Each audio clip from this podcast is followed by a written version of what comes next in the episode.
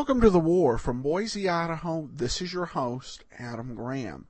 If you have a comment, email it to me, box thirteen at great detectives dot net. One thing that happened during the war is there were programs made that uh, truly focused on what was being done by our Allied servicemen and women while the war was going on. In many cases, these stories required a little bit of uh, finessing, mainly to change locations and some operational details, and of course, a strong uh, focus on portraying the honor and dignity of these uh, armed services personnel.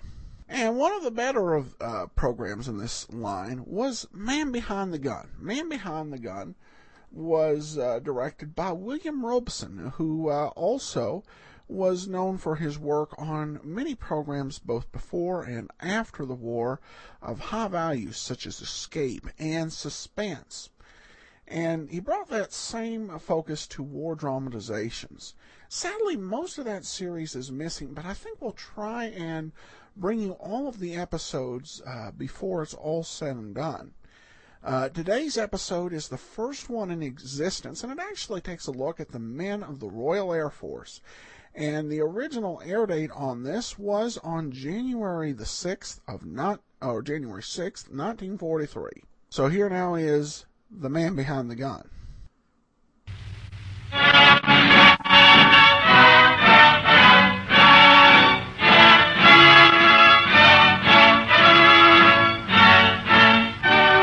Columbia Broadcasting System presents The Man Behind the Gun, dedicated to the fighting men of the United States and the United Nations. This week we pay tribute to our allies in the Royal Air Force, of whom Winston Churchill said, "Never have so many owed so much to so few."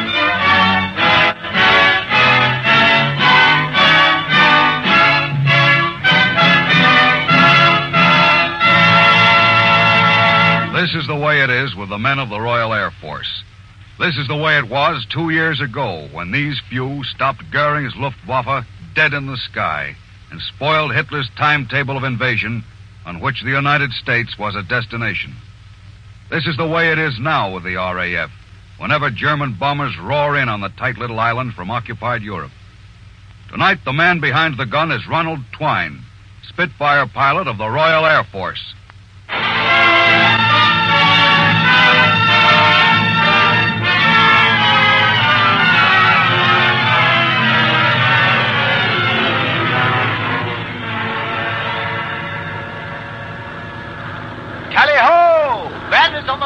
Tally ho, Jeff. After you. There they are. Bandits. Nazi planes. Up ahead and to the left. At Angels two zero. Altitude twenty thousand. Twelve of them. Junker eighty-eights on their way to bomb London. Automatically, your hand reaches for the emergency throttle that gives you full horsepower. And you spar off behind Jeff and start boring in. Not a big flap today. Only you and Jeff and Gremlin Parker. They call him Gremlin because his ears stick out on either side like a gremlin's horns. You can hear him talking to himself. Now look, Parker, old boy. It's all very well to be a ruddy hero, but let's make a serious effort to keep all in one piece, shall we? Mustn't forget, tonight is Cicely Mountbatten's party. Wouldn't do to show up all perforated. Wouldn't do at all. Your phone is on, Parker. Don't get obscene or anything. Eavesdropper. Red leader here. Watch Jerry, chaps, up in the sun. Fighter escort. Heinkel. So there are. Nasty-looking brutes, too. We're not going to turn off, are we, Skipper? You know, I haven't had a go at anything recently. We'll stay on, Ronnie. Their fighters won't annoy us until we dive for the attack, but then they'll be down on us like a ton of bricks. Anybody mind? I mind, but I don't suppose there's much I can do about it now. Not a thing. Line astern, you chaps. We're going in. Ronnie, you play rear-end Charlie, will you? Righto. Leave something for me. Take good care of me, won't you, Ronnie? I have a date with a delicious little fluff for tonight. Echelon now, chaps. Okay, Skipper. Echelon it is. Let's go in now. Going down. There goes Jeff, diving into the formation of German bombers. Parker is right behind him. And now it's your turn. They've opened up now from above. Heinkel fighters. And out of the corner of your eye, you see a stream of tracer bullets searching for your wing. Then you half roll out of it automatically and twist up underneath the Junker bomber and feed them everything you've got from stem to stern. You feel your plane shuddering under the recoil. You seem to stand still in the air for a few seconds. Then you turn the fire lever off as you roar out from underneath. The bombers have broken formation now. Some of them have turned away already, and you let them go. Bandits on the left, follow me. And you flip over in a tight roll and straighten out behind Jeff, wondering where Parker is. Then you're in it again, running the gauntlet, waiting for your chance at the bombers ahead. four hundred yards. three hundred. Now the rear gunner on the Junkers is firing at you. And you weave from side to side in great sweeping arcs. two hundred fifty yards. two hundred. And you start firing in quick little bursts as you pass the rear gunner on each swing. Then in the mirror, you see a familiar shape, weaving with you and getting closer. German Heinkel. You see his gun ports winking at you like little flashing lights, and you know he's firing at you. Then your instrument panel goes to pieces before your eyes. That's how you know you've been hit. You set your teeth and stop weaving and bore right in at the bomber ahead and start feeding it to him. Then you see the Nazi gunner try to stand up in his little cubbyhole as the plastic glass splinters all around him. And then he pitches down out of your sight. You got him. But now the German fighter is coming in from astern. Without a conscious effort on your part, you spiral down out of the formation trying to get away from the Heinkel. You keep hoping you won't have to jump. They love to shoot up parachutes. Then suddenly it's all right. Jeff is working on the Heinkel. Thanks, Jeff.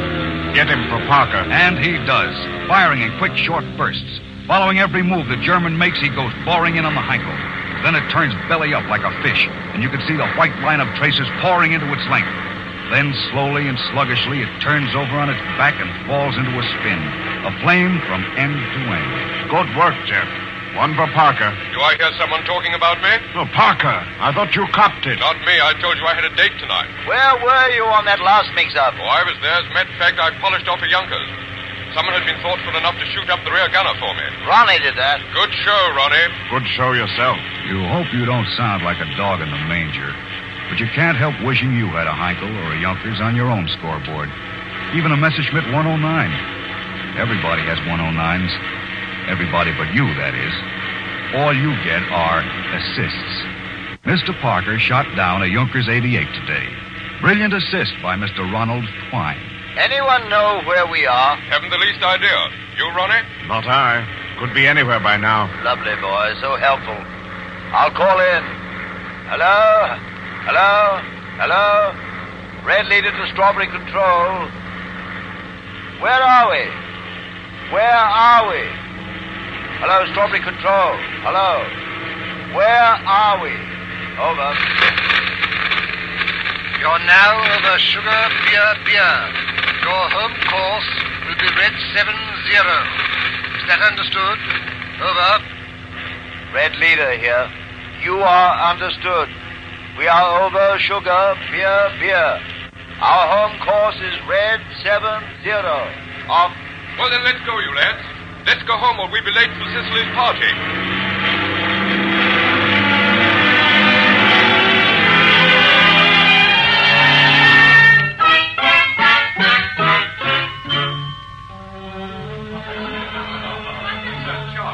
This is the party Parker was so anxious to get to. He's taken you along, and Jeff, too. It's a fine party, as parties go, with death hanging overhead. There are pretty women everywhere, bare shoulders in the candlelight, soft voices. It's gay. You hardly notice the blackout drapes and the gas mask. I'm so awfully glad to see you. Hello, aren't you dancing, Ronnie? I'm terribly sorry. I, I never learnt to. Awkward fellow. Oh, I... well, have a good time. Oh, oh there you are, Charles. I've been looking at you. Have a good time. Of course.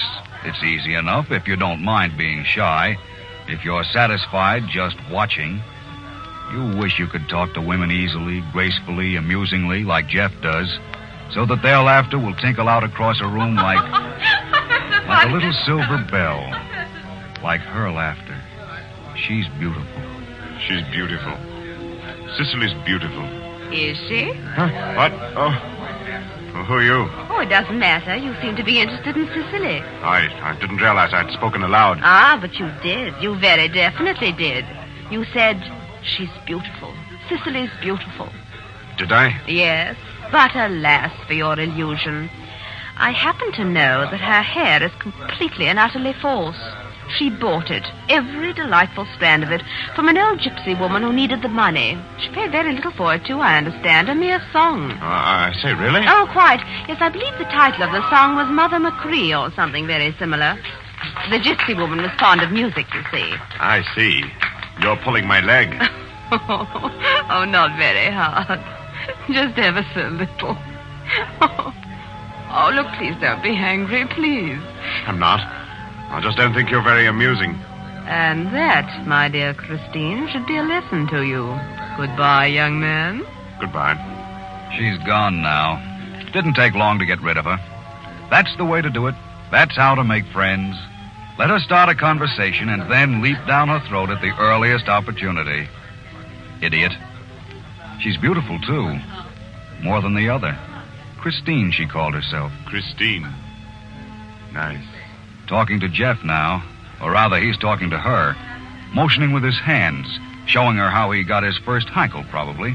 Wish I might get a Heinkel. Oh, yes. You wish you could get a Heinkel. Or even a Messerschmitt one oh nine. Everybody's had one oh nines. Everybody but you. We're back on that again, are we? Might almost make a song of it. Everyone has a one oh nine. Everyone but me. Oh, here it is. I say, Ronnie, uh, tell this dreadful woman how we got that Heinkel today. Jeff got it. I had very little to do with it, really. There, you see, Chris? Oh, by the way, do you... Hello, you know... Christine. Hello, Ronnie. You're making fun of me again. You still haven't developed a sense of humor. Am I intruding? I'm sorry I was so stuffy. I'm sorry I was so impertinent. Nice party, isn't it? Look here, Ronnie, I saw her first... A lovely party. Trifle crowded, though, isn't it? Yes. Isn't it, Jeff? Oh. Oh, all right. I'll go quietly. But if I'm found dead with a gun in my hand, you'll know why, you two. Nice fellow, Jeff. Oh, very. Uh, I- I'd ask her to dance, but... Would you really? Uh, but I-, I don't know how, I'm afraid. Oh. My feet don't match or something. I had an uncle once whose feet didn't match. He had a dreadful time. I can imagine. Whatever became of the old duffer? Well, he took up yogi at an advanced age and died in Capri of trying to cross his feet behind his head. I like Capri. Oh, yes. Very nice place, Capri. The water's, the water's so, so blue. blue.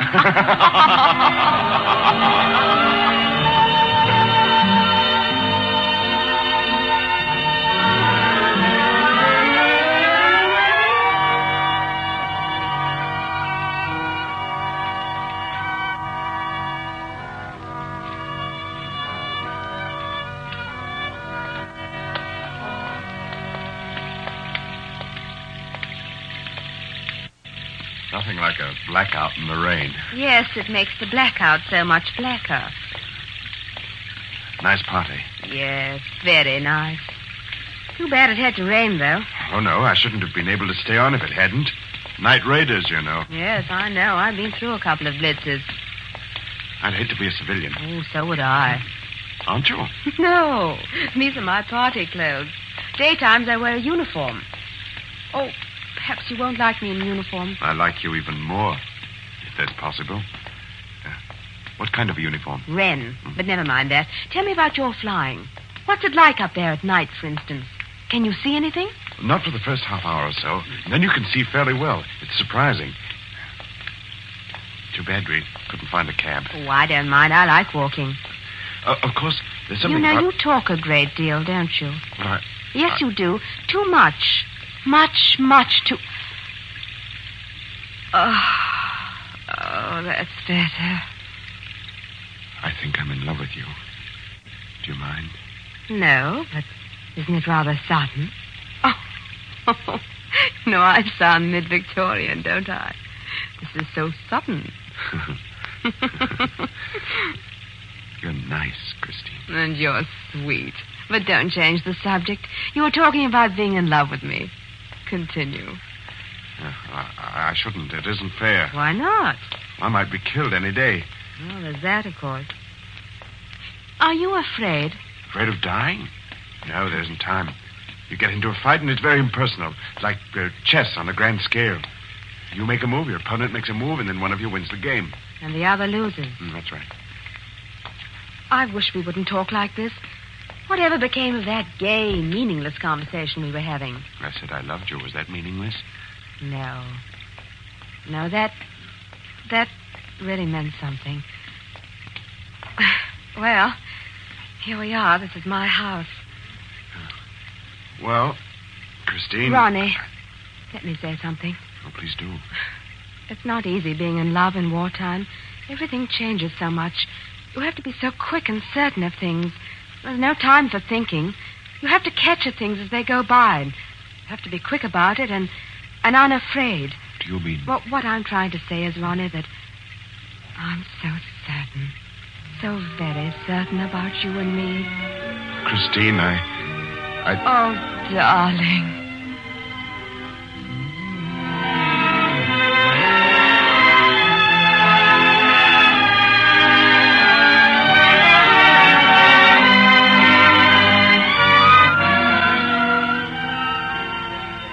But it doesn't rain forever, and a few days later the weather clears off and you're back in the dispersal hut at the airdrome waiting for flying orders. And that's all right. You know that next time up you'll get an official. Next time up you're going to get a German all your own. You stand there at the open door of your locker, tearing off the pictures inside. All the American cinema stars you flipped from magazines. All the beautiful, anonymous girls from everywhere whose pictures are inside the door of your locker. Hello, what's this? Breaking up your collection, Ronnie? Ah, oh, may I have that one? Haven't seen a tiger skin rug in years. Rotten joke. See the paste anywhere? Yeah, here you are. What's this? Putting up a picture hey. of... Well, I'll be Christine. Yes. Uh, we're engaged, Jeff. Going to be married my next leave. No. Uh-huh. Quite. Oh, wonderful. Oh, you lucky dog, you. Well, I can't understand what she sees in you. You know, my heart's positively smashed and my life completely devastated, but I think it's first rate. Absolutely first rate. I tell you, my boy. Boston eleven, red section. Scramble. There it is. Park up. Get Parker, somebody. Come, come on, Ronnie. Come on.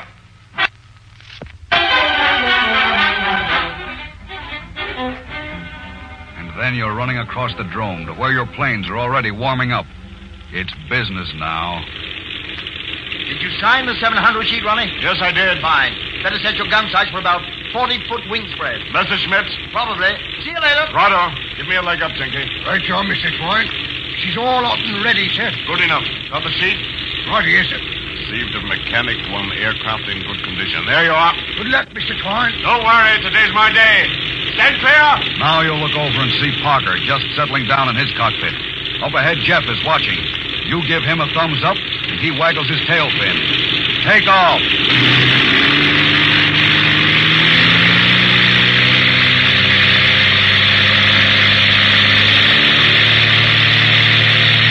Quickly now, you shift to full feathering on the propeller and open up the throttle, keeping in a tight bick with Parker and Jeff, taking off in formation. Then, as the ground drops away, you hear Jeff on the radio telephone. Hello. Hello, Chestnut Control. Red leader here. Airborne at twelve twenty. Over. Very well, Red leader. Stand by. Now you're going up in a figure eight, getting altitude. five thousand feet. ten thousand. And you take a few deep breaths of oxygen. You're still going up. thirteen thousand now. The air is clear and blue. Hello, Red Section Leader. Chestnut Control here. Are you receiving me? Are you receiving me? Answer. Chestnut Control from Red Leader. I am receiving you very well. Go ahead. Over. Hello, Red Leader. Your vector is Z nine Z. Is that understood? Hello, Chestnut Control. Red Leader answering. Receiving and understood. Vector is Z nine Z. Off. All right, you chaps. Set your compasses for Z nine Z. Formation is line astern. Parker will play rear end Charlie. Understood? Understood, Skipper. You're still going up. You lean forward quickly and adjust the oxygen indicator to twenty thousand feet. You're a little dizzy from the fast climb and the oxygen, but everything's okay. Motor sounds fine. Mixture is a little too rich, perhaps, and you adjust the carburetor intake carefully. Red two and three from red one. Echelon red. You spread out to the left and above Jeff, flying in a stepped-up formation now. So far, so good. All you need now is a target. And you keep listening for the direction. Hello, Fed Leader. Chestnut Control here. At Angels one five. Lord Bandit. An enemy bomber at fifteen thousand feet. That's what you've been waiting for. Quickly, you reset your gun sights to the wing spread of a bomber. Then you switch your gun button to the fire position. Red two and three from red one. Let me know if you see anything. Your eyes start that shifting circle. It's become a habit now. You look down on one side, then up. Down ahead, then up. Down on the other side, then up. Tally-ho! Red one from red two, below on the right. There he is, all right. A Junker's eighty-eight from the look of him. Must have lost his formation, you think to yourself, as you heel over behind Jeff's diving plane. Junkers don't travel alone. Tally-ho! Meat on the table! Must have lost his formation, eh, Skipper? Yes, sir. You still with us, Parker? I'll pick up the pieces. Ah, there won't be any. Let's go. Go in from the side, you thinking. Go in from the side. There's no armor there in a Junker's. But the pilot has seen you. He's turning to face you now so his gun turrets can go into action. You center your gun sights on his forward blister, and he gets larger and larger in the circles. Now you see his machine gun winking at you in little bursts of flame. Too far. three hundred yards now. Jeff is firing into him as he roars past. Then it's your turn, and you bring up your nose a little and let him have it. Then you're zooming up and over to come in from the rear behind Jeff.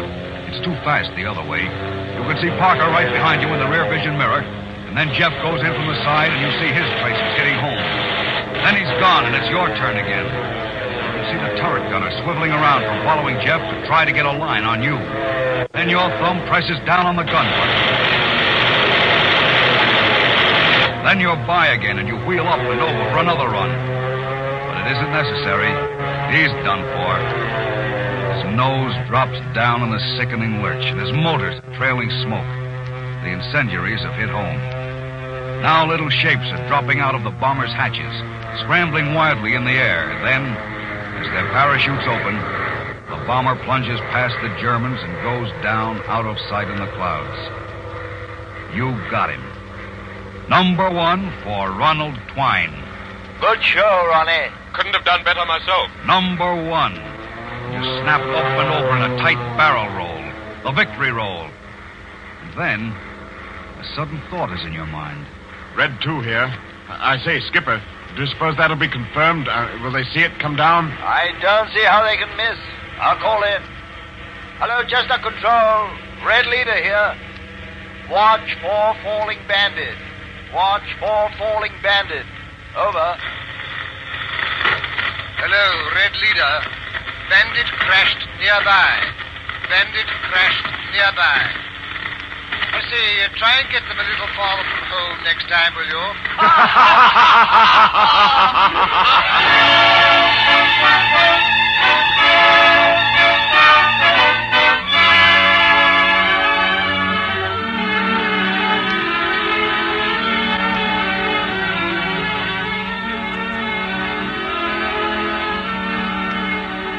Now, what are we going to be called up again? You got any idea? Oh, I say, look here, beans again. Beans and tea. Oh, put. And the beans are always too hot and the tea's too cold. Yes. Well, fill up, my lad. We'll be off on another flap before long, or I miss my guess.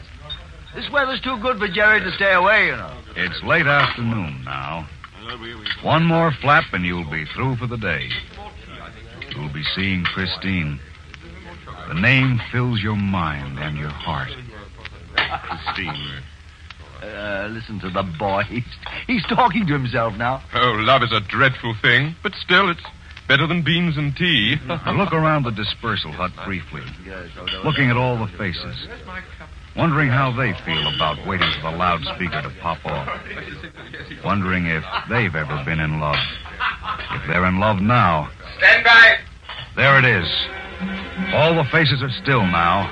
Some of the men stand there with a forkful of beans poised halfway to their mouths. Jeff has his mouth open to take a swallow of tea. It stays open. Squadron eleven, blue and red sections. Squadron fourteen, black and white sections. Scramble.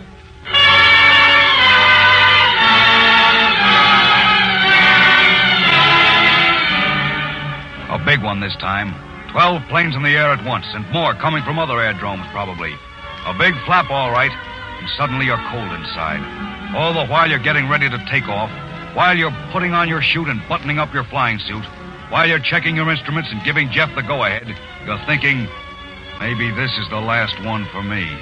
And you feel it as strongly as you've always felt before that you'd come back. This time you have a feeling that you won't come back. And you think of Christine, waiting and waiting, and nothing beyond waiting.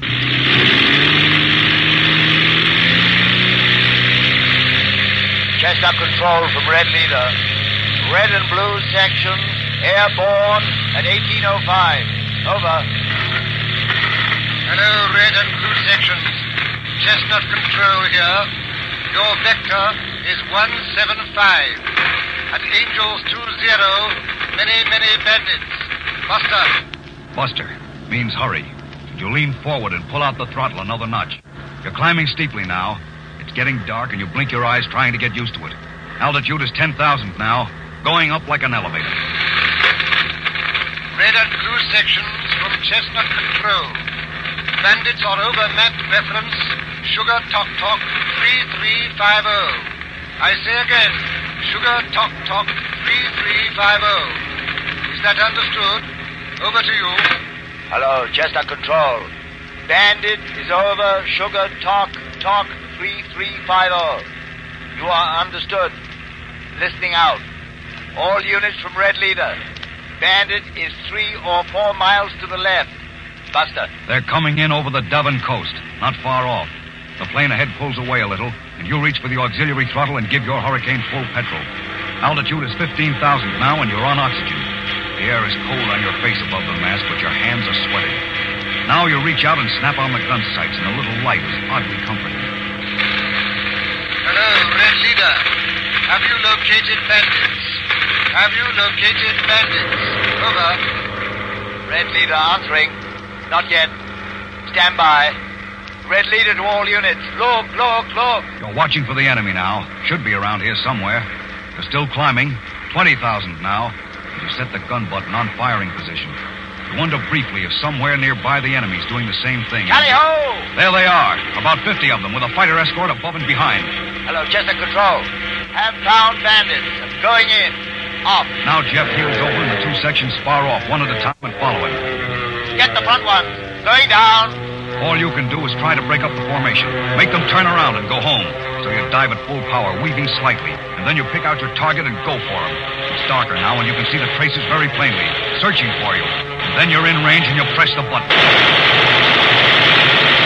Automatically, you pull back on the stick to climb up for another run, and the pressure of the pull-out forces you down into your seat until your tongue is hanging out. All around you, the sky is filled with groups of planes fighting like angry bees. You've broken up the formation. Suddenly, the rudder bar is vibrating beneath your feet. A Messerschmitt on your tail. Machine gun bullets eating away at your fuselage. And you loop up and over and down again, but he stays with you all the way. Now you're weaving desperately, snapping over at the end of each arc, trying to shake him off, but he sticks. You think of Christine. This is the day she waits. You're falling now. You're falling. Red Leader from Red two. I'm going down now, Jeff. So long. The plane doesn't answer the stick. And you reach up to pull back the hatch combing so he can bail out. The hatch is jammed, and for a brief second, your mouth and throat are choked with panic. Your hands fumble desperately and aimlessly with the instruments. Altitude is twelve thousand now. eleven thousand. You try the rudder bar. Nothing happens. ten thousand now and picking up speed. The wind is shrieking in the open gun ports. nine thousand. And then you start jamming the stick back and forth, trying to break it loose from whatever is holding it. It moves a little. Altitude eight thousand now. Desperately, it's strained backward on the stick. One last try. seven thousand. It's coming. Your airspeed is dropping off. The nose is coming up. More, more, more. You're pulling out now, and the force is pushing you down into your seat until your stomach aches. Your chin hangs down into the sheepskin strap. The river of black water seems to flow across your eyeballs, and you open your mouth and scream to get rid of the pressure.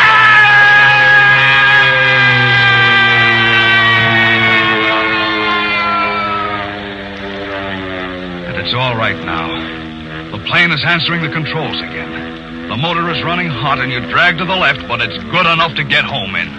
Home. Hello. Chestnut Control. Hello. Chestnut Control. This is Red two. May I come in and land? May I come in and land? Over, please. Hello, Red two. Chestnut Control here. Yes, you may come in and land. Yes, you may come in and land. Come ahead. Off. You're going home. And suddenly there's a picture in your mind. A picture of men and women going home all over England. Going home past bombed houses and burned churches. Their faces resolute, determined that England one day will pay her Nazi tormentor in full. This is why you are flying. This is why you are fighting. You, the pilots of the R A F, are England's last line of defense. And her first line of attack.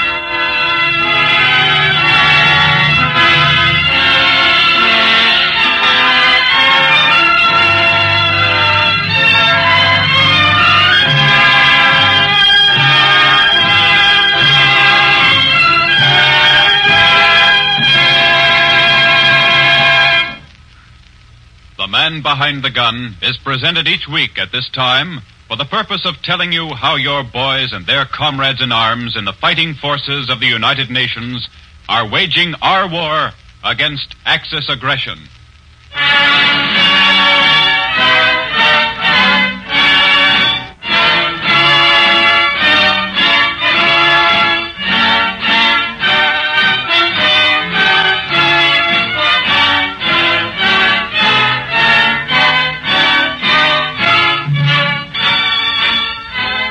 Man Behind the Gun is written by Ranald MacDougall. Jackson Beck is the narrator. The original music is composed and conducted by Nathan Van Cleve. The production is directed by William N. Robson for the Columbia Broadcasting System.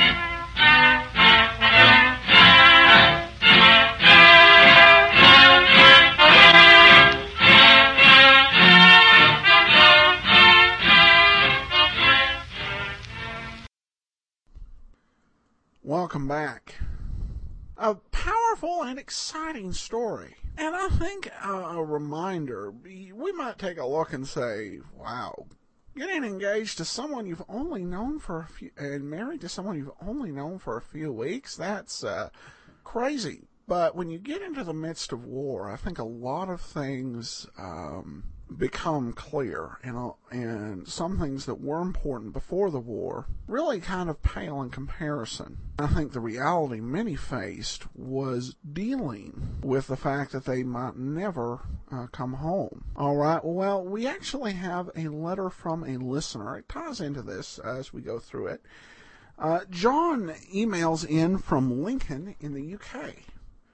Hi, Adam. Although I've been listening to both your Great Detectives and Dragnet podcasts for a very long time, I've only just subscribed to your new podcast in the last few days, and so I'm still several episodes behind. I'm currently listening to the Superman story about the nitrate shipment, and the thought occurred to me that I can think of another pre-Pearl Harbor serial that had thinly disguised Nazis. Uh, this was the Lone Ranger storyline that ran through nineteen forty-one into nineteen forty-two, featuring the Black Arrow. Your associate Andrew Rhines has played this on his uh, Westerns podcast, but didn't make any connection with the impending war that I can recall. As a Brit, I found the documentaries that opened your war series fascinating, giving a real insight into the American mindset at the time. It was also interesting to hear that the Nazis claimed to be offering social justice against perceived capitalist oppression of the poor, whilst their aims were also being touted in the House of Commons as well as in British churches. My late father had a quiet war as a corporal in the R A F, serving for most of the duration in Syria and Iraq, certainly not quiet in uh, more recent times. His only claim to fame is that when General de Gaulle came to visit the Free French forces in that region, my father was detailed to be his driver. He told me that when the general's plane landed, the ground crew wheeled steps up to the nearest door. The general, imperious to the last, had someone open a door on the other side and waited in the doorway until the steps were wheeled around the back of the plane.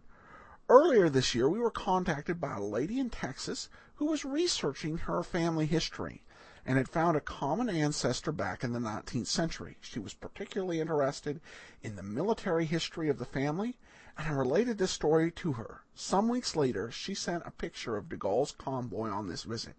It was quite a distant shot, but my dad would have to be the driver. Uh, and... Uh, He concludes with, keep up the good work with all your podcasting. Well, thanks so much, uh, John. I appreciate it. And thanks so much for sharing. I love getting those uh, real-life war stories. That'll do it for now. If you have a story about your experiences or that of a loved one in World War Two, I'd love to hear from you. I welcome all your comments at box thirteen at great detectives dot net. King Curlin provides the opening theme, Heroic. ken curlin dot com. Andrew Rhines edits our sound. O T R westerns dot com. I'm your host, Adam Graham. The war is offered as a service of the great detectives of old-time radio. W W